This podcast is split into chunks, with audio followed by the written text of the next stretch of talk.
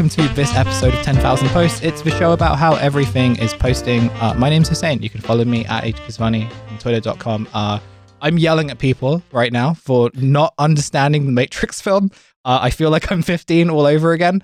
Uh, and just like, yeah, just kind of spending a lot of my nights being like, but my wife will be like, hey, maybe you should go to bed. And I'll be like, no, someone's wrong on the internet.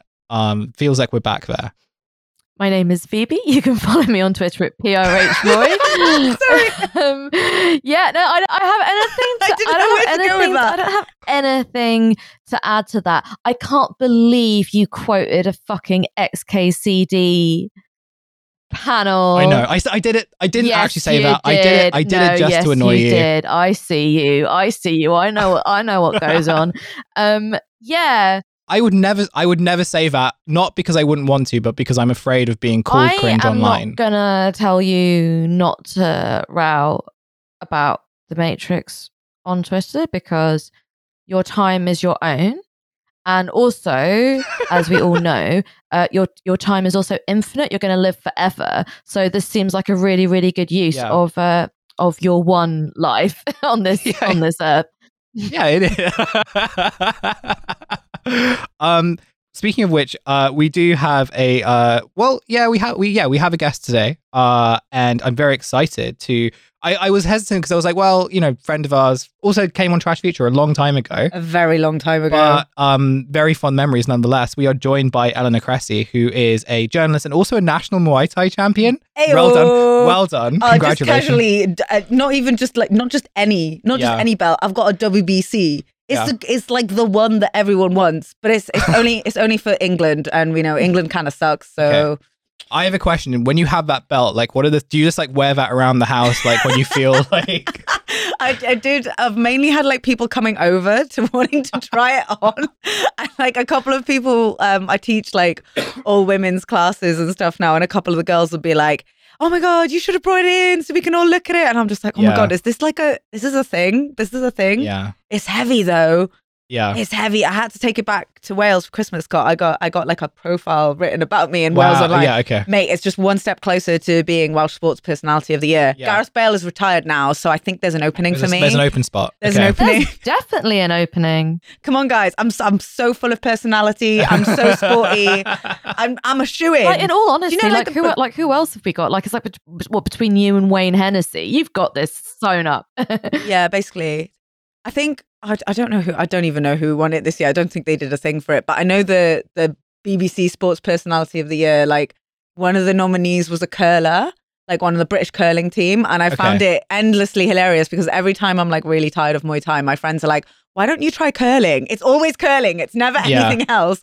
No reason. They was like, "Why don't you try curling?" And We I was take- like, oh, "Maybe I should." We take curling quite seriously in Canada. In Toronto, like there were people who like were wearing sort of like college students who like were wearing their jerseys of like the University of Toronto curling team. It looks like a Um, lot of fun. Honest, if I'm Yeah. honest, like it looks like so much fun. I think I'd be good at it. My, Maybe I, know- should do that I instead. can I can sweep pretty well. Uh, so I'm pretty sure there's more more involved than that, but I can I'm- sweep pretty Yeah, good. I'm sure there is. But also, it's got to be easier than Muay Thai, right? Right? no offense to any curlers, anyone So- in the audience who is a curler. So because like you are a martial artist, a fighter, uh, we thought we'd give you like the full Joe Rogan Mhm. experience. Uh, so I we feel like uh, I need yeah. a joint for this, though.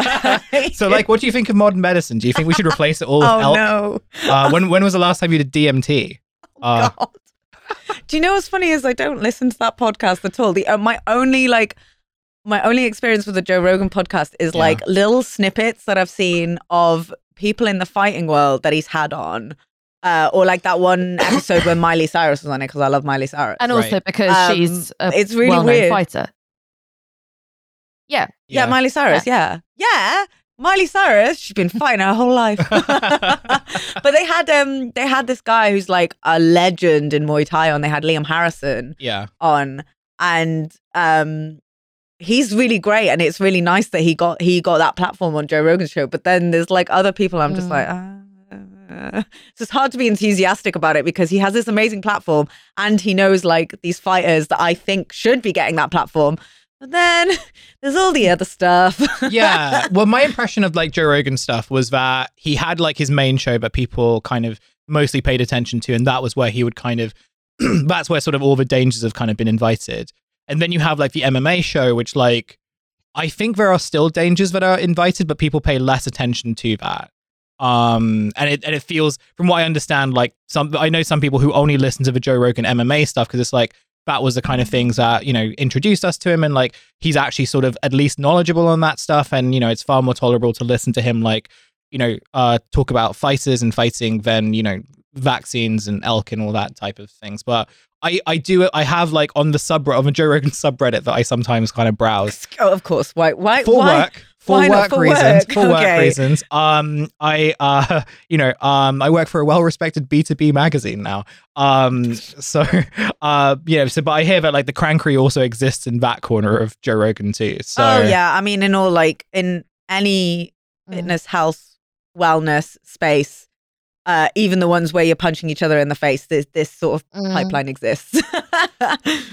Yeah. And speaking of which, like, so I don't know. This is something that I feel like only someone like you could explain to me. oh no! Um, I've been, like- yeah, we brought you in here to explain about like fight Twitter. Is it because Um, I, I spend a lot of time with like dudes who are like this basically in real life, but none of these dudes post. So yeah, well, there's like something interesting in and of itself. I suppose like the thing that I've been very interested in for a while is like, um, I don't know. I've been in, I've been interested in kind of like men's wellness influences. Like when I was working at like a men's like men's magazine, like it was something that was always kind of quite intriguing.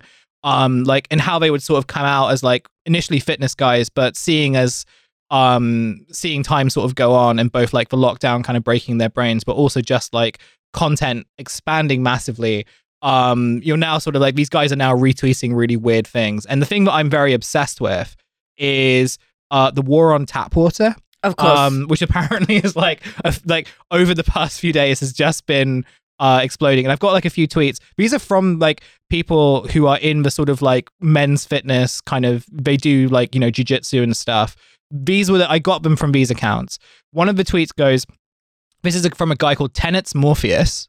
Uh, so I trust him already. I trust him already. Uh, Matrix Lie 1, tap water, stop drinking it. It's garbage. I don't understand why it would be the first lie of the Matrix, but you should drink tap water. The second one, uh, this is from a guy called Alpha Mind Trader. Um, he says, I have a question for at Luke Belmar. And Luke Belmar is like one of these sort of, you know, men's kind of crypto fitness influences. Um, I'm not too familiar with this content, but like Crypto fitness influencer. yeah, the, as in, Okay. and this is another thing. Like they're sort of combining stuff, and that's why it's making it weirder. So this guy, Alpha Male Trader, goes. Um, although I agree with 90% of what Luke Belmar says, he recently called, quote, gym a scam, tap water a scam, college a scam, but he watched the World Cup without any hesitation. the Matrix got you there. Hat tip, Fedora hat tip. He doesn't do the Fedora hat tip. I'm imagining him doing it. What that. do these all have to do with each- each other? I don't. Gyms are a bit of a scam sometimes, but for different for different reasons Yeah. other than the Matrix. I sort of, I, I've also been really fascinated with like this kind of renaissance of the Matrix being kind of a term that is being used. I imagine a lot of it is coming from like Andrew Tate using the Matrix kind of quite like he hasn't seen the film. He or if I he was has, gonna say, he like, does really. he know who wrote it? Like, um, yeah, well, when you ask a lot of these guys, like, did you watch past the first one, where like it sort of explains in detail? Um, but I think just like, yeah, the tap water stuff really kind of got me, and I sort of did a bit of exploration into it. I'm not going to explain it on here because I feel like if I did, then Phoebe would just stop doing the show. Uh, I, I as just she- as she's she's drinking well, a she's glass. drinking some tap water right now. she's been she's been bought out by the Matrix. like, th- well, this is how this is how podcasting works. They have the Matrix has to send a representative. Um, yeah, it's like the BBC. yeah, exactly. It's, it's like, you know, it's know, got to like be it- balanced. You've got to have the Yeah. anti-matrixers Like- and the matrixers. like Yeah, remember that's right. like remember when we were in those talks with Peter Thiel that like fell through for some like uh for some Yeah. like sponsorship money um remember and then like Yeah. they fell through because like you wouldn't stop talking to him about cartoons remember those um yeah, well, I was saying that they're not all cartoons. Some of them are actually yeah, for I, young yeah, I adults. think that was that, that was the issue. That's what that's what messed up our our Thiel deal there. Um, so since Oh, so, sorry. since, so since then we're now sponsored by the Matrix. Um, but they have to send someone in just to Yeah. make sure that everything is uh you know continuing above board. Yeah, there's like an agent Yeah. in the background just like Mhm, nodding his head uh, to show that he agrees with what we're saying. And if He's he wearing some disagrees cool with it, shades. he'll shake his head. Uh, Can that- I can yeah. I ask Ree the tap water? Yeah, go on. I just have a very key question here. Like, where do they stand on when it's boiled? where does the Matrix stand on that? Because you know they tell you to boil water to Yeah. like. I, I I'm not a scientist. I don't know how this how this works. Yeah. I would like to know where they stand on tea. Um, That's interesting. I'm gonna. Okay, so uh, according, well, at least in this Twitter search, there are no results for Matrix boiled tap water. Oh, okay. Um, Okay. I would like to know, like, you know, I drink a lot of tea and I would like to know, like, whether I'm ruining myself, whether I'm, am I buying into the matrix with all the tea I drink? Um, great question. There's not anything direct, but there is one person that says I might replace the 7 a.m. tea with kawa. What? What's that? I don't know what that is, but I don't even think that's like a sort of like a Matrix thing. It's How just like that? he likes the he like K A H W A. K H W. Is this Logan Paul's new drink? Um. Oh god. Oh god. There was like someone in Lidl the other day who was like, because it's being stocked in Aldi's and everything. Um. So they were like desperately looking for the Logan Paul KSI drink. Um. And it was so weird to seeing that like in real life. Oh, man. Yeah. Um, but yeah, so okay, so the the the um the decision on whether the Matrix approves of tea or not, or or boiled water, that is inconclusive. Um, however, they are saying don't drink tap water, and apparently it is because uh it contains well, some people are like have brought out the whole fluoride thing. There's also some that are saying there's too much estrogen in the water. Um, and then there's a oh, lot yeah, of we wouldn't we yeah. wouldn't want to be more like women now, would we? yeah, okay, so I don't want to like go too much into like the specifics of tap water or why we should all be doing reverse osmosis. But I suppose the question I have is like how you've sort of seen kind of fitness guys, MMA guys, like these kind of people who I don't know, maybe like not that long ago would just sort of be fixated on like fighting and sports. And now they are kind of much more heavily involved in like this kind of bizarre form of posting which is kind of somewhat political but it's also very much about like dieting but like not in a dieting in a sort of like here's how you can be healthier here's how you can sort of like you know achieve your fitness goals. It's more like all the diet stuff that i read from these guys are about like the affirmation of mass like of a masculinity that they believe is gone. And it seems to resonate quite a lot with like these mma fans. And i wondered whether like you had more insight into that being partly of that world but probably just understanding it much more than either of us do I mean, to be honest, I, th- I think the, the key thing to remember all this is that it, it comes back down to um, something that I'm seeing a lot of people talking about lately is that generally, in terms of like figures that they can look up to, like young men generally don't really have anyone except for these, you know, these Andrew Tate types, these Mm. Joe Rogan types. Um, and what's happening is it, it, it isn't so much that any of the people who are posting this kind of stuff are, are like the like the kingpins that is who are posting this stuff actually I don't think they actually believe any of it. They just know that there is a gap in the market and the way to exploit that gap is to be as almost as ridiculous as possible. Like um Andrew Tate talking about he's talking about the Matrix in in reference to his or is it just his fans talking about he, it? Well, he's been talking about the Matrix before the arrest, but Right, right, his right. whole thing was just like, oh, the Matrix is kind of when, and again, like I, I haven't, I don't want to go deep into it because I, I don't have that much free time. But like of the things that I sort of saw when I was kind of doing a bit of research onto this, for him, like the Matrix, he's kind of framed the Matrix as like anything that is holding his sort of followers back. So the Matrix can include like, um, well, uh, you know, in true Andrew Tate style, like women who date and go out and like, you know, have fun and stuff. Or it can include like your boss at your nine to five, but that's very vague. And also people who don't want you to drive. And also, there was one Matrix video where they were like, oh, yeah, the Matrix doesn't want you to walk. So that's why it's put loads of escalators everywhere and elevators everywhere. This is insane. I and mean it was just like, okay, well, you got to sort of decide what it is. It feels very, it feels like, yeah. I mean, I feel like it's one step away. It's it's it's another further step into like the sort of insult, inceldom, basically. Um, and it's just they know that none of this is true. Like the people, the main people who are popular for posting this stuff, they know it's not true. They're just looking at their metrics and seeing, oh, okay, when I post this stuff, that actually does really well. And in the case of Tate, I I mean, there's no way that he didn't know that he was he was about to be he was being investigated by the police. So it's just like kind of convenient for him that Yeah. he can like, you know, be like, oh, maybe it's the Matrix. Yeah. You know, like that. Because the thing is, when I the people that I train in, train with, train in, the people that I train with day in day out, they don't talk about any of this stuff. Yeah. Like all, all of this stuff that I see on like MMA Twitter tends to come from people who are very much observers of MMA rather than people who are actually like Oh, engaging in it. Yeah. Um, yeah, that's what I think. Because like I talk to, you know, occasionally this these talking points will come through. Like, unfortunately, like anti-vaccine sentiment was quite high amongst, um, in my experience, amongst uh, amongst a lot of fighters. You know, not all of us. Like, you know, I got fully vaccinated, um, and I think that was true across a lot of athletic spaces because these Yeah. are people who rely on their bodies for their career. Mm. And because of that, they're terrified of anything that Yeah. will break it. Yeah. And even though we are day in, day out doing stuff that is endangering our bodies, like literally like I'm do I'm getting punched in the face. I I probably Yeah. have like two brain cells left.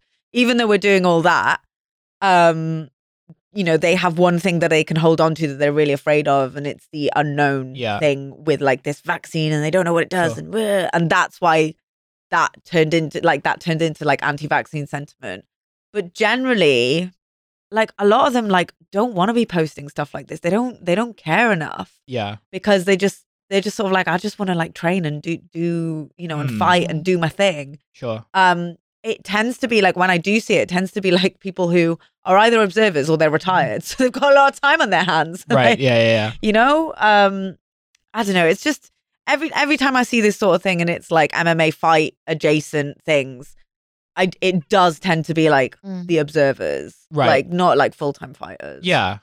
i mean Yeah. i guess I, that's not to say that full-time fighters don't feel this way it's just maybe they don't have time to be posting that stuff you know i just i definitely don't have time Yeah.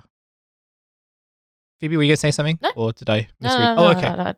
because I was also gonna I was gonna ask you about just like precarity of like because we were sort of talking just before we got onto recording about not even fighters but just like people who work in fitness spaces and how yeah. Like that whole sort of like economy has changed so much especially over the lockdown. Um where like you already had like quite an insecure industry anyway where like you know if you're a personal trainer or if you're a fighter who does personal training for example um you know a lot of your kind of like time is going to be or like you know you ha- you're already sort of like in a very precarious economic situation um and you're a freelancer as well. And then when the lockdown happens well like you know more of that that job becomes even more insecure. And like my experience like with friends of mine who are PTs who like work in sort of like the who used to work in like sort of the big name gyms for them it's like well these big name gyms use the lockdown to kind of make their contracts Mm. more insecure. And so like if you're a freelance personal trainer and you're sort of navigating this very new market and you don't really know much about unions or unionization um you know the only thing that you're kind of seeing people doing is posting right? Yeah. and they're either like kind of investing a lot into sort of posting and that having like very mixed results. But also you i've noticed like a number of pts who have started like not necessarily posting more fitness content but going more into the sort of like male wellness space. And as the more they sort of go into it it may start with like you know a kind of friendly interview with like a psychologist about you know how to sort of overcome your anxiety but then it doesn't really take that long until like you're suddenly talking you're suddenly interviewing someone who's just like well the problem is that the left keep trying to like destroy the family unit and then you have douglas murray on and like all that and like i'm not even exaggerating this is like is- genuinely is like the a fit- pipeline. this is genuinely a fitness influencer who i've kind of been sort of had my eyes on since like 2019 because i wanted to do a profile on him for like mel magazine when like i was working there and sort of seeing how his journey has sort of developed over the lockdown. It was and like how he's kind of accrued like this huge number of followers. I think he has a book deal, or at least he like said he had a book deal. Um, but he's accrued this like this massive following. But he's done so on the basis of like kind of going further down this rabbit hole. And I do think that part of that does come from just like just you know I'm not sure whether he was ever in a precarious position but i can understand why like lots of people who work in the fitness and wellness space would see that as kind of like not just a lucrative route, but sort of like the one of the only routes that you could go down to sort of sustain. I don't know. Of. I mean, so in terms of like as as a as a fighter, and you know, I'm a part time coach. Part time, Mm. very much part time coach because I can't afford the PT rent. Um, you know, for me, like posting is like part of the job, so I've got to like promote myself as a fighter. Um, you know, I've got to make these like little clips that like sometimes completely bomb on Instagram and this Mm. sort of stuff, and it's so annoying. And the problem with the internet, and this is what we've known for like years and years and years Mm. now, is you kind of have to be extreme Yeah. to get any attention. And like either that means, you know, you're the strongest, you're the fastest, you're the fittest, you know, you're knocking people out, blah, blah, blah. They, you know, all these PT, not all of them can be like that. Not all of them can be posting that kind of stuff. So you do tend to like go down this other avenue. And then again, it also, it always comes back to, it's particularly with men, it comes back to the fact that like, in terms of men's mental health, like, you know, me- men are not okay Right. and they don't have anyone to talk to about Yeah. it. Women that I know, I mean, this is, I mean, obviously this is very binary and like, eh, you know, gender is a construct and yada, yada, yada. But, you know, a lot of cisgendered men don't know who to talk to. Whereas a lot of cisgendered women are going to therapy, what, you know, talking through it. They have a lot of stuff that's like geared towards them of like, you know, here's how to talk about your feelings and stuff. Whereas a lot of, a lot of cisgender men are finding, well, where where am I going? And where are they going? They're going to Joe Rogan. They're going to like Andrew Tate, and they fall further and Mhm. further down this rabbit hole, and no one no one really notices until it's I'm- too I'm- late. I am That's that's not I sure feel. I a hundred percent agree with that. To be honest with you, I think it's like it's de- like it's definitely definitely true that uh that the completely useless um idea of uh sort of managing a particularly serious mental illness just by talking to someone just by just by getting help. It's like well, well what help? And also if you talk to somebody and then they can't help you sort of then what? It's almost like a kind of it's almost like a kind of falsified avenue. And i think in a lot of in a lot of cases trying to kind of unspool with somebody who is like not actually able to help to, to, to, to help you do that can sometimes do more harm than than good i don't think i don't i don't think just talk about it does any particular favors to women either um Oh yeah, I mean that. Yeah, that's not no, sort no, of no, no, no, no, no, I no, meant. no, I no, meant in no, general. I understand, I understood what you meant. It's more that I actually don't think that. Uh, I think that it's probably the case with Joe Rogan that uh, men are kind of seeking, like, kind of seeking out um, media which is kind of geared towards them and which sort of takes an interest in sort of takes an interest in their thoughts and feelings. Um, I think that I think that's probably true, but that does not seem to be the case with with Andrew Tate, and I wouldn't, and I would, I would hesitate to put them in the same same category, even, um, particularly in part because Mm. Andrew Tate is quite obviously backed by a lot of reactionary capital. So a lot of his material is being is being kind of pushed onto uh, pushed onto people's algorithms, particularly on particularly on TikTok and particularly on YouTube. Um, but it's al- but it's also but it's also the case that if you actually look at uh, Tate's shtick, he's a he's an MLM guy. He's not he he he's oh not yeah, yeah, he there's a, there's a there's an idea which has mushroomed up from somewhere that men looking for community and looking for purpose and looking for help with their mental health are being directed towards characters like Andrew Tate. But Andrew Tate is not even pretending to be interested in the mental health of men. He's he's he's not. Rogan does.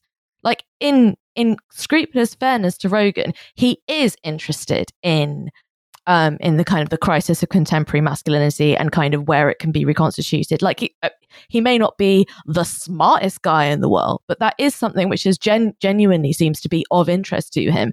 But Tate is uh, is selling uh, is selling a logic of endless abundance. Uh, if only you kind of follow his, if only you kind of follow his edicts. And he constantly calls his followers like pussy losers. And the reason that they don't have the cars and the girls, etc., is because they're pussy losers. He has absolutely no interest in the elevation, the self-esteem, the uh, kind of the social, the social relationships of young men. And he also talks quite quite openly about the fact that he that he uses that he uses uh, the cam girls to work who work for him to steal money off lonely, vulnerable young men. Yeah, sounds a lot like sex trafficking to me. Allegedly, That's I mean that like, like this is allegedly, what this allegedly. is what it is. But he but he's operating on exactly the same principles that some girl from school who uh, starts messaging messaging you about Herbalife or whatever. Um, it's exactly the same logic. Say, I've got this stuff, and if you uh, and if you join my downline, you can have this stuff as well. And if you don't succeed at that, and that and that's where some of this kind of slightly more kind of mystical, um, kind of universal manifestation stuff, which is it's all connected. It's all kind of tied up in the same kind of out sort of algorithmic structure. Um, but if he gets recommended in a kind of word of mouth thing, it is not, as far as I can tell, in t- like in terms of a response to the crisis in in men. And I think that there's um, and I think there's a, I think it's a slightly strange idea that's kind of that's kind of wandered into the kind of common understanding of why why young men are are attracted to him as particularly since uh, on like online now. Uh like violent misogyny has kind of been evacuated of its like material content.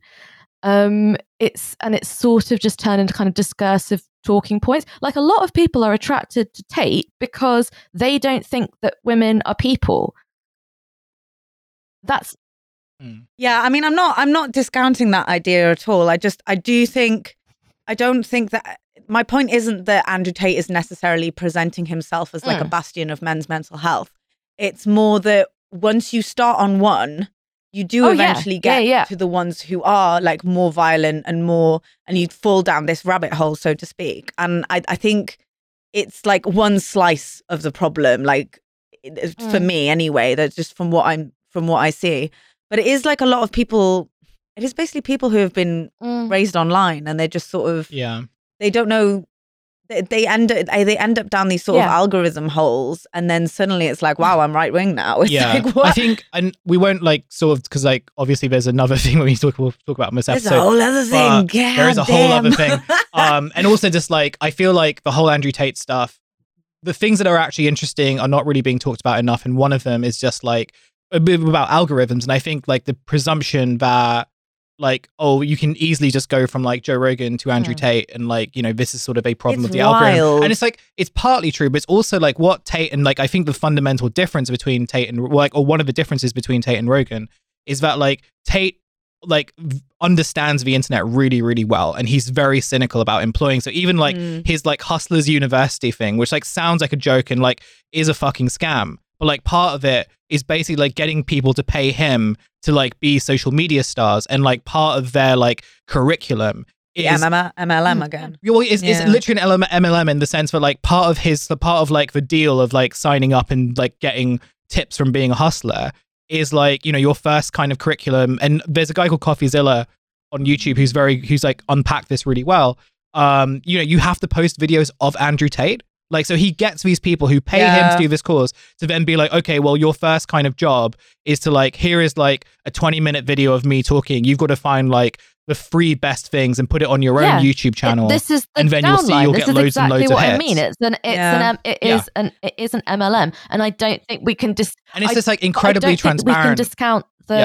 an MLM, and I don't think we can dis- and it's I- just like but I incredibly don't think we can transparent. discount the very obvious reactionary funding behind it. That is kind of I'm not I'm not saying that Mm. people don't go kind of looking for men's mental health stuff, and this is what they get pushed onto their feeds. But if they're finding it, but if they're finding it, um, if they're finding it persuasive, I'm like my my my point is not saying well fuck you know well fuck them because they're they're misogynist anyway. That's not that's not what I mean at all. Actually, that is my point. That is my point. I was thinking just fuck them. But no, I'm kidding. I'm if kidding. they're finding that persuasive, I think I don't necessarily think that that their uh, that their kind of that their loneliness and their atomization is what is then like driving their interest in like becoming part of Tate's downline. I think that becoming part of Tate's downline is means that you find something seductive about the about the MLM about the MLM that he is pushing because yeah like like like I said like I said it's very obvious like like Rogan sort of treats his listeners in a kind of a in a kind of a oh so you know so so so what's up, so what's up man why don't why don't you uh, why don't you talk about it let, yeah He's let- trying to be their friend, whereas Andrew yeah, Tate is trying to be their exactly. like, boss. Why don't you like? Why don't you try and sort of think of um sort of think of ways of like finding purpose? And like I saw this, I saw this one um kind of Andrew Tate inspired influencer who it was really unfortunate because they said something that I actually thought, nah, I'm not sure I entirely disagree with this, uh, which is that endless talking and endless introspection is is actually not a great thing for your um it might be it might be a good thing to kind of work your way through your problems but it it, it can't address um it can't address things like uh like serious burnout. It can't address things like uh precaritization of of labor. It can't um it can't address more kind of ontological ontological longer term anxieties. It can't really address loneliness and it definitely can't address uh serious and potentially kind of complex mental health problems. And it is much better to provide people with as far as possible with community and with purpose and just talking is is sort of a kind of a sort of sort of sanctified sort of sanctified narcissism. I think there are some. I, I think I don't think it's. I don't think that's exactly right. I think that the two things have to kind of go together to kind of to, to Mm. dovetail.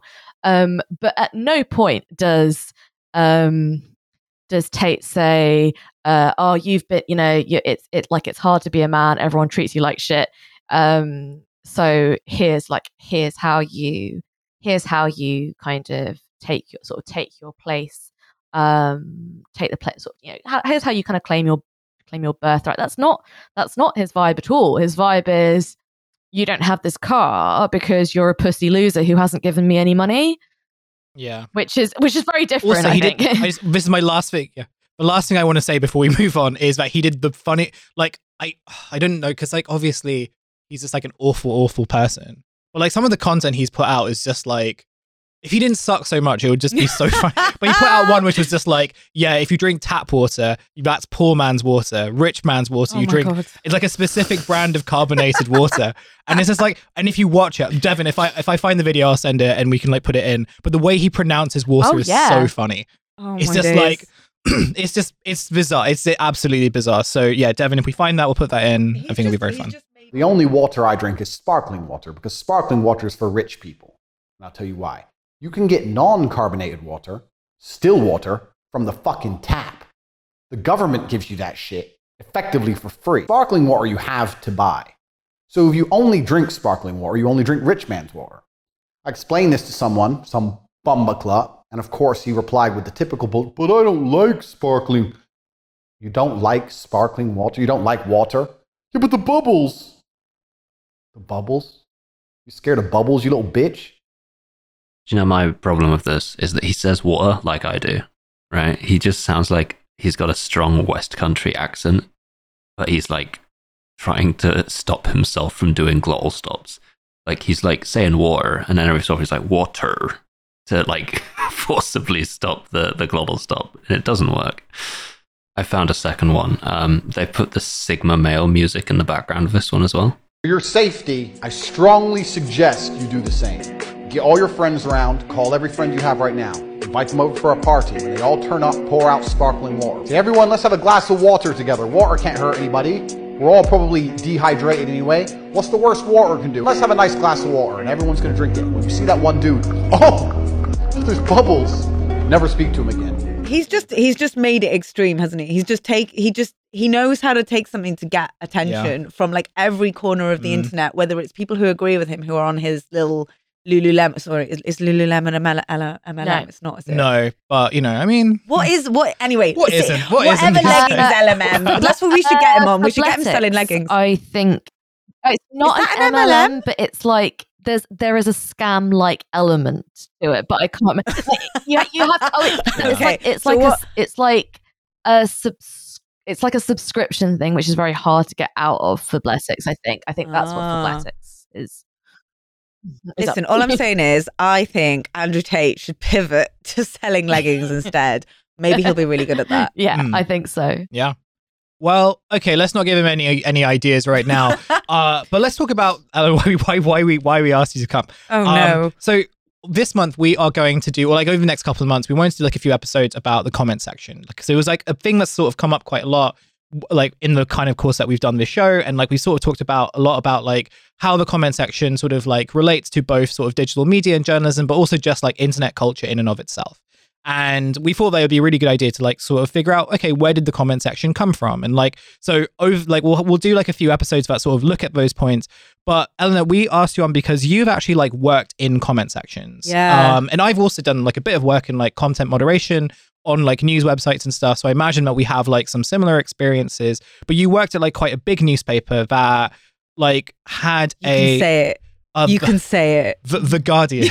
the Guardian. Uh, you worked The at Guardian. The Guardian, where and like I feel like the reason why this is interesting is because the Guardian, from what I understand about the Guardian and how it used its comment section, is actually like a bit different to how other newspapers sort of used theirs, Yeah, or like how they kind of conceived of theirs. But at the same time, I think what's very interesting is like I don't know, thinking about the comment section at a time when like as newspapers sort of became digital, like the idea that the sort of commentary, the debate and stuff were sort of pushed towards Facebook and Twitter, partly because like these platforms wanted the debate to happen there and not in the comment sections, but also in some cases where newspapers found it much more convenient to let their articles like let the sort of like really awful conversations that we associate with comment sections to sort of happen on those platforms so they don't really have to deal with them. And so I guess like to start off with, I wanted to ask you just about your experience. Like, what did you do in terms of like what was your job in the comment sections and like how long were you in it for? And yeah, just like what what was your sort of experience working in that in that environment? Yeah. So um I start when I started working at the Guardian, I was what was called a I think at the time it was called a social and community uh no, I was a community coordinator and then that changed to social and community editor. And basically what that meant at the time is um we did a bit of stuff on like social media. So we'd like I think for some reason we we ran Twitter but not Facebook so much, like this sort of thing, because Twitter was more like and you know, unfortunately to its detriment, more conversational than uh, all the other ones. And um, we also did a lot of work like picking out comments below the line that were interesting to readers or like you know where readers would have like stories Mm. Um and then i also um also like worked on the now i don't think it's there anymore but they they had this thing called guardian witness Yeah. um, which was like a user generated um, bit of the site where readers could like upload their photos and stories. So like when like a big news event happened, um, often you know you'd Mm. put up a Guardian witness thing, and then people could like drop their photos in from from where they were, and then we would have to like verify them and all that sort of stuff. So like if they were like floods and things like Yeah. that, terror attacks were the other one Yeah. um which yeah that was that was a fun time and um yeah so like the guardian when when i was there I, I can't speak to what it's like now i still see the call outs that they do even though they don't have they don't seem to use guardian witness anymore Mm. um they still do those um i don't know how much they do with the comments but um that it was there was always this like slight tension internally i would say between columnists who really really didn't want their co- co- the comments on they just didn't they didn't like them they didn't want to um or there were people who did really like the comments like um andrew sparrow's live blog has always had like Yeah. regular commenters on it um and i know that he used to engage with them quite a lot um below the line and on twitter and he was Mhm. always really passionate about that Yeah. um but yeah then there were some people who were just like just turn off comments we don't want comments like you'd have like a couple of columnists be like i don't understand why i have to have comments on um Mm. yeah so it's very much the kind of place where they were like you know yeah yeah comments we want our readers to be part of our journalism blah blah blah Yeah. um i would say as i would say it's kind of surface level from them like they like to think that it's you know that they're different from other places and this sort of stuff Now, I, I mean i don't think so i remember when um i was there when jeremy corbyn was getting elected and we had a guardian witness call out for um people who are voting in the labour leadership at the election we told them so many times listen we've never seen a we've never seen a call out like this there, Mm. there there are so many people writing in to say they want to vote for jeremy corbyn they ignored us Mm. completely until like the actual day that he was elected and then it was like oh my god what do you mean Jeremy Corbyn's leader? And we were like, Mhm. we've been telling you for weeks. Right. Do none of you listen to us again? So again, it's Yeah. surface level. It's surface level. Um, but you know, I would say they do more to work with comments than other places. I think the only other place that I would say that I, I've seen seems to do similar thing is I think the Times does, but I feel like that's a subscription thing. So I don't really My understanding, because I have a subscription, not I don't pay for it. I steal it. I stole it from my old work. I just want to clarify that Yeah. I, I have a stolen subscription. Um, if the British police want to arrest me for that, I'm willing to. Can you give me the password? Because I cancelled mine after some trans some transphobia happened. So I was like, yeah, I called them up. um, I mean, like, but from what I've seen, like they have like columnists every so often who will sort of engage below the line. Um, but I feel I feel like that's kind of it. Like, yeah. which you know, again, is kind of a bit more than other places, but not quite the level that I sort of seen at the Guardian. Yeah. And then I think the I think the other level you have is like no comments at all, and then you've got the wild wild west of Mail Online, which I, Yeah. they are moderated to a certain extent. Yeah. I feel like I, I I have no idea. I've never worked the Mail. Don't know any moderators there, but like the Mail's comments are always the ones that people like screenshot and and show like how gross they are and all this. Yeah. Um, that's sort of the wild west of comment sections Yeah. um i would say but yeah i think it's it's interesting because you do have this tension between newspapers who decide they want comments on and newspapers that decide they don't Hmm. um guardian is i think they've i think they're still very much a comments on place but i mean being a moderator at the I, I used to so our team used to work with the moderators quite a lot Mm. because you know if you wanted to do like a live chat or this sort of thing you'd, you'd have the moderators on board and like man like they work so hard and they get treated like Mm. complete crap Mm. or at least they did when i was there and like nobody like the the newsroom does not take the people who deal with comments seriously whatsoever in like any newsroom i've ever worked with uh, worked in and even if those comments are like social media comments are like twitter and facebook and stuff it's like not seen as like quote unquote real journalism right. so like, you know, when I was trying I really wanted to be a reporter and all this and when I was trying to trying to move from, you know, looking finding stories on the internet to like getting to do actual reporting, I'd get told that I didn't have enough experience because um, you know, other than when I was in local news, my main source of reporting was like finding weird shit Mm. on the internet. Yeah. Um, but like even when it was like actual an actual story, it'd be like, no, but because you found that on the internet, you're gonna need to give Right. this to a real reporter. Yeah. so right. I'd have to have like a joint byline or an additional Jeez. reporting credit. And then when I was like trying to apply for jobs and stuff, they'd be like, "Yeah, you don't have enough experience because like, what else are they gonna think? Like when you've just got a bunch of joint bylines when Yeah. you've been in a newsroom for like a good good while." yeah. Have you ever considered starting a blog? that That was a callback to that was a callback to the episode we recorded yesterday with Phoebe and uh getting into copywriting. Well, or t- uh, sorry, attempting to and being told to uh, and being told that the only way that you can, despite the fact that at the time I had uh like quite a lot of published edited writing to kind of point them to, but no copywriting portfolio. And this uh, recruitment agent suggested that I start a start a blog about which products I like.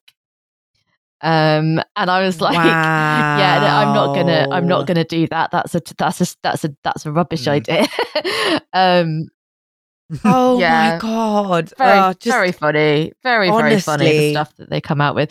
Um, yeah. something that I'm interested in uh, hearing more about in terms of kind of how you got how you got treated. Were you full staff or were you all on zero hours contracts? Oh, so I, I think oh, I'm trying to remember. So I know a couple of the moderators were on. Oh, I'm trying to remember. So I was on a permanent contract because um, I can't remember why I got it. The permanent contracts. It turns out really Mm. hard to come by at the Guardian. So what they tend to have there is they have. I know they have like a mix of zero hour contracts. The one the the contracts that I find really mad, the freelancer contracts are insane because they are forced to take a break, like a month long break for oh god, I think it's like every it's like every six months or something like that. So that they so that they legally don't have to give them like a proper contract or a proper job. It's Mm. insane. So I don't know if that's Love the to see it. if that's the same with a lot of the moderators. It's so mad because you you you'll talk to you'll be like you'd be like talking to someone who like was freelancing on like the video desk and they're like, yeah, so like next week I'm uh so I'm, I'm going to be off as of next week and all my emails will be off and stuff like that. And I'm like, why? And then, oh yeah, you have to for a Yeah. month. Yeah. So, like, and it, and it's because so they don't have to give you a job basically. It's, it's really weird. Um, I know the Guardian does, um, or it did when I was there, it had a habit of, uh, putting people on zero hour contracts and then also writing about zero hour contracts. Um, like, uh, I don't know if listeners of your show are familiar with uh, Dawn Yeah. Foster's work, but she she wrote about that. Um, Yeah, God, I miss yeah, her. So, Yeah. so, so I do miss I. her. Friend, friend, of, friend of the show, mu- much missed. I know. Yeah. So like Dawn was Dawn was a moderator at the Guardian Yeah. as well. That's how she started. Right. So like Wow. she saw all of the shit.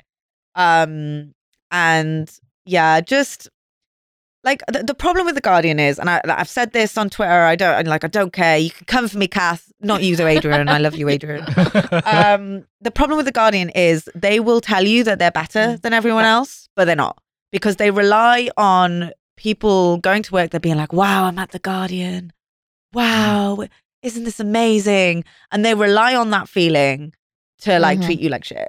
And it's Yeah. just, you know, I'm I'm sick. I'm sick of it. I'm sick of, you know, when I so when I was working when I was working there on like um looking on like community and stuff like that um so there were this was when there were a lot of terror attacks going on um in Europe so we would be like the first port of call in terms of like the violent imagery that was coming from like these various Mm. European cities of like dead bodies and like stuff like this people being shot and all this finding it on Twitter there was one reporter um oh, you probably remember this there was a reporter who was killed live on television by Yes, some yeah, like yeah. dude and it was live streamed on Facebook like Yeah. me and my colleague like found that live stream Jesus. And, you know, showed it to news desk sort of thing.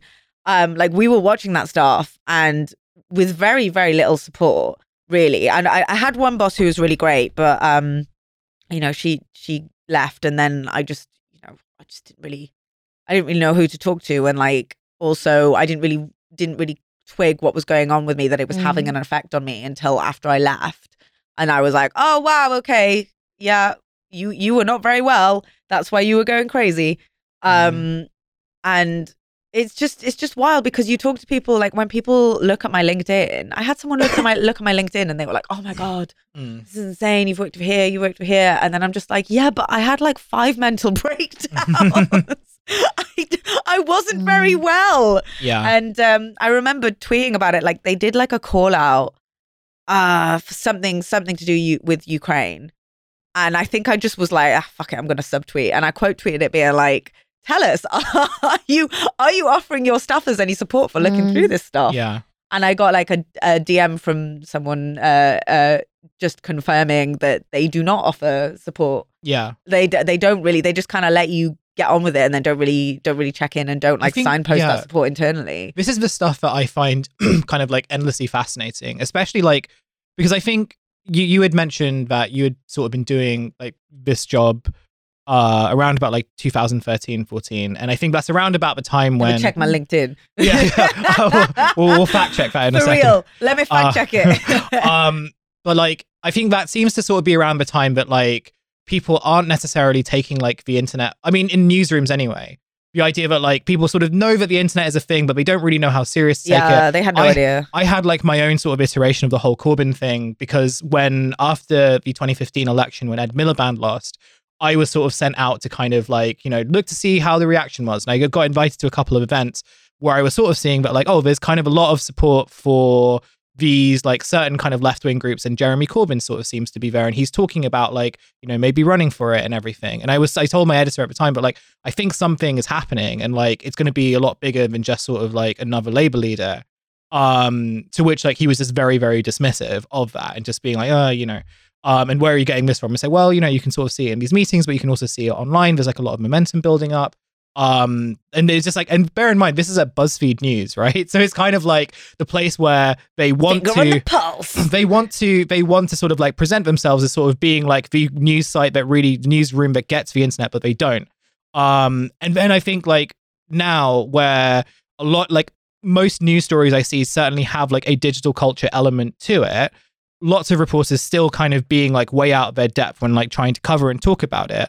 But at the same time no one's really sort of thinking about like well there sort of does need to be an infrastructure in place to like help people who are deciphering that and spending a lot more time deciphering and going through rabbit holes and like all these things that everyone sort of seems to acknowledge like you know we seem to acknowledge that like radicalization is a thing and like online radicalization is certainly a thing and it does it doesn't just affect like you know lonely muslims anymore. It's like very much like a kind of global like a phenomenon and like something that people should be paying attention to.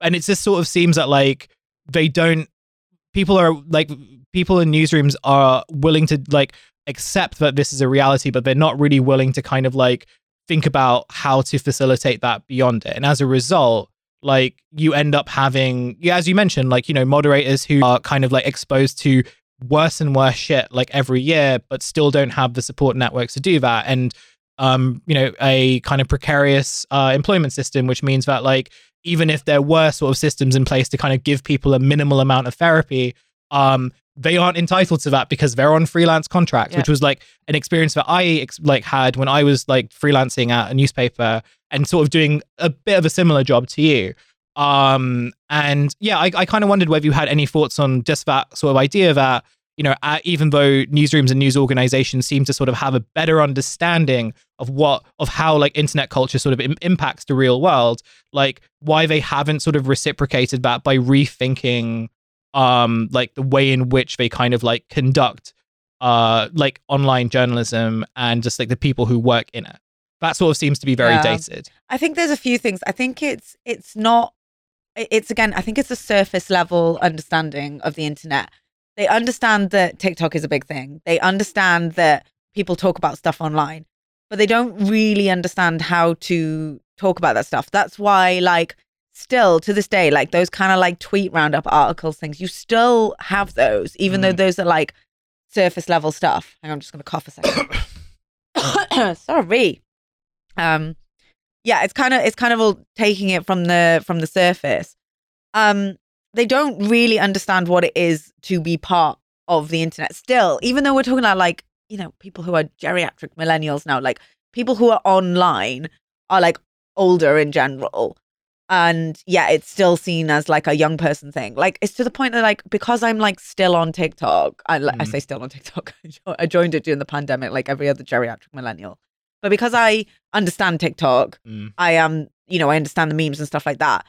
I have people like my brother is always like, why are you so down with the kids and stuff like that? And I'm just like, I'm not down with the kids. I'm just chronically online. yeah And it's it's become like st- it's still a thing that it's like if you're chronically online, you must be young, and that's just not true.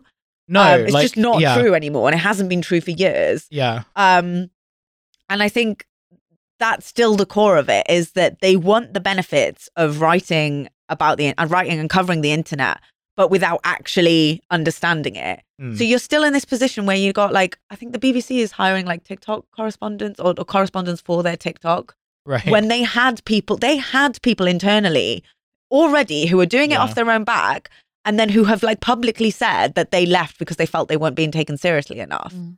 like this is this is what i mean when it's like they want they want it but then they don't really want to understand it and i think Right. that's why you're not getting the support because they still you know i'm sure i'm 100% sure there are people at the guardian who have you know who are still there who have seen me talk about the stuff i've talked about like seen me like griping on twitter and stuff like that and i've probably said well i don't know what she's complaining about you Mm. know she was never like out of the office. She was always in the office. Like she's just like hemming and hawing about nothing. And i'm sure there are people outside the guardian who have said that as well. And that's the problem is that you have people in charge who just aren't willing to look at like the effects that half of this stuff has on you. They they just don't they're just not willing to like engage with it. And then i think also it's the economics of news. You're constantly having to like churn out stuff to feed this beast that is hungrier and hungrier every day where do you have the time to be like well hang on well-being like where where Yeah. can we where can we talk about this yeah and they're not making any money out of it so Mm.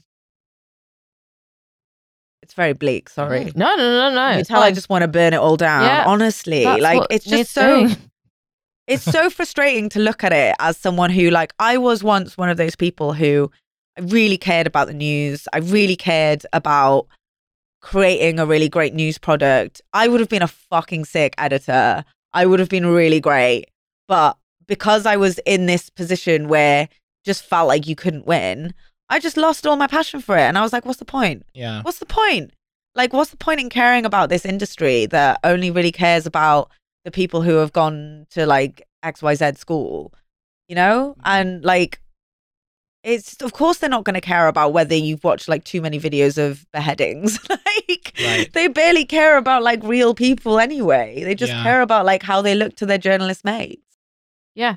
Yeah, and I think like all of that sort of ties back into um I guess like what the representative comment section is. So like I think the idea of I think you you mentioned this too, like the idea of the comment section sort of being or at least kind of presented to be this like way of kind of doing collaboration between readers and subscribers and uh uh like the newsroom, right? And like this kind of idea that it was going to be an expanded collegiate almost. And I like and I think you have it really on the money when kind of saying that like the Guardian still wants to present itself in that way. And like I from what I've seen of how they use comments, um, they often use it, you know, so they often will do call outs and then like kind of form articles and bits of content around that. Sometimes like you know, I was sort of told as a reporter that like, you know, comments are really important because like you can find sources that way. And I know a few people who have been able to do that.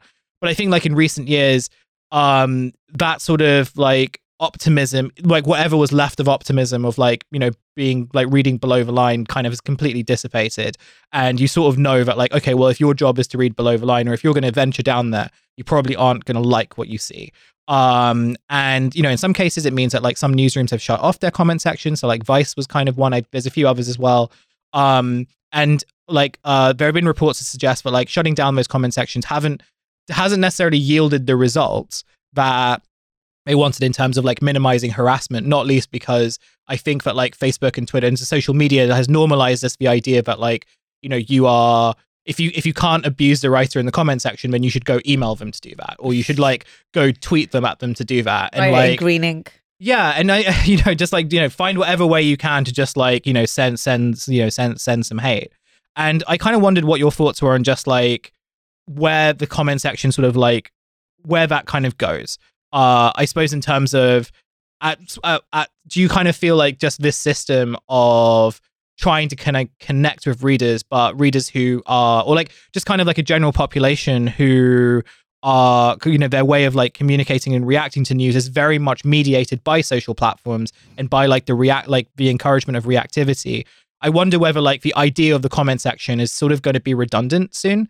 Like not least because if you're not having productive conversations there because of the productive conversations on news that they're happening elsewhere then like what is the point of a comment section even at somewhere like the guardian? Or is the comment section like too essential just as kind of like a way of projecting that oh you know we connect to our readers and we care about them? And i guess again especially like like a place like the guardian that is so dependent on like voluntary donations um which is sort of why it's sort of been so hesitant to put up a paywall and stuff i wonder whether like the death of the comment section kind of will mean like the end of at least projecting that kind of fantasy Yeah, I mean, I'm so I'm I I don't know where I stand personally on whether to keep them open or closed anymore. I used to be very much like, yeah, comments are really important. It's really important to give readers their say, X, Y, Z, blah blah blah blah. But I think you're right. I think ultimately, I don't I don't know how much longer the traditional newspaper comment section can survive uh, when you've got like things on Twitter and things on Facebook and all this sort of stuff.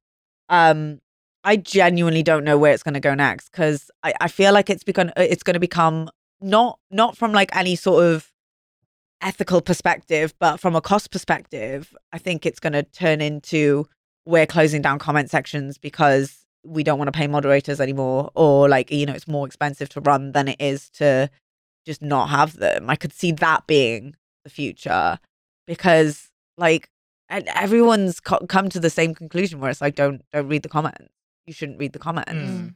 so like when everyone's coming to that conclusion yeah. what's the point of keeping that space open? Right. yeah. But I I I don't know if the guardian will anytime soon just because it is so it's so intertwined with their membership thing. Yeah. Um you know they need to be seen to be engaging with their readers. Mm. and i mean Yeah. you know they still have a community team so they're still trying to do it. Yeah. But like you know i don't know. It's it's like how newspapers still have letter sections you know? Yeah.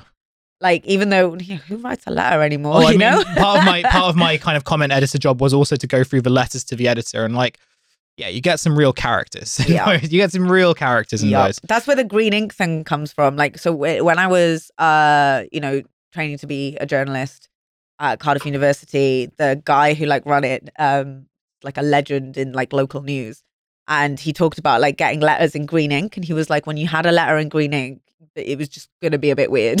Right, it okay. was going to be a weirdo. Okay. And yeah, so that became like the shorthand for like, you know, green green ink letter. Interesting. Okay. I didn't But know now that. it's like you don't really have that anymore because you don't get people like writing green ink. They're gonna like Yeah. send you a death threat on Twitter instead. yeah, that is what I say. Like you know, the death of cursive. Uh, death of the death of cursive has you has has uh, wreaked uh, results that um I feel like many of us will le- will live to regret. See, that's the re- that's Um, the real return. We want to go back to the green ink, like death threats on Yeah. Twitter. Please just send me a green. Send me a letter in green ink. Yeah. Maybe I'll read it. Maybe I'll see the green and I'll be like, I'm gonna burn that. I think it's nice to receive a letter. Reject I feel like yeah. modernity, and also like if they've managed to find you in order to send a letter to you, a you probably should be scared, but but b that's a certain amount of certain amount of dedication there, which I think should be rewarded. Yeah, that's the that's the problem. It's too. It's like people like don't put enough. Like the the internet has made it too easy to find people. I Um, genuinely Find think your no, I genuinely think that though. So yeah, I was kind of I was kind of like someone said that to me, and I was like, no, it was Phoebe. Phoebe said that to me. Someone said it. Oh, it was you. He's just Um, stealing your words. um, I'm conscious that unfortunately we are out of time uh, because we do have uh, you, you, we've all got like stuff to do unfortunately.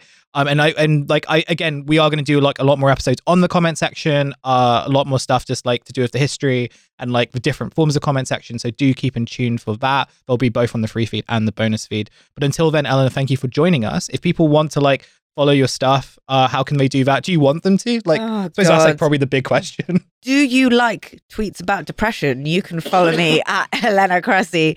I'm at Helena Cressy on every platform except for TikTok, where someone has already taken that name. So I'm Helena Can Fight on there. I know. find find them and send them them, and a fight mad them. letter. some Italian girl, some Italian girl's going to be like, eh?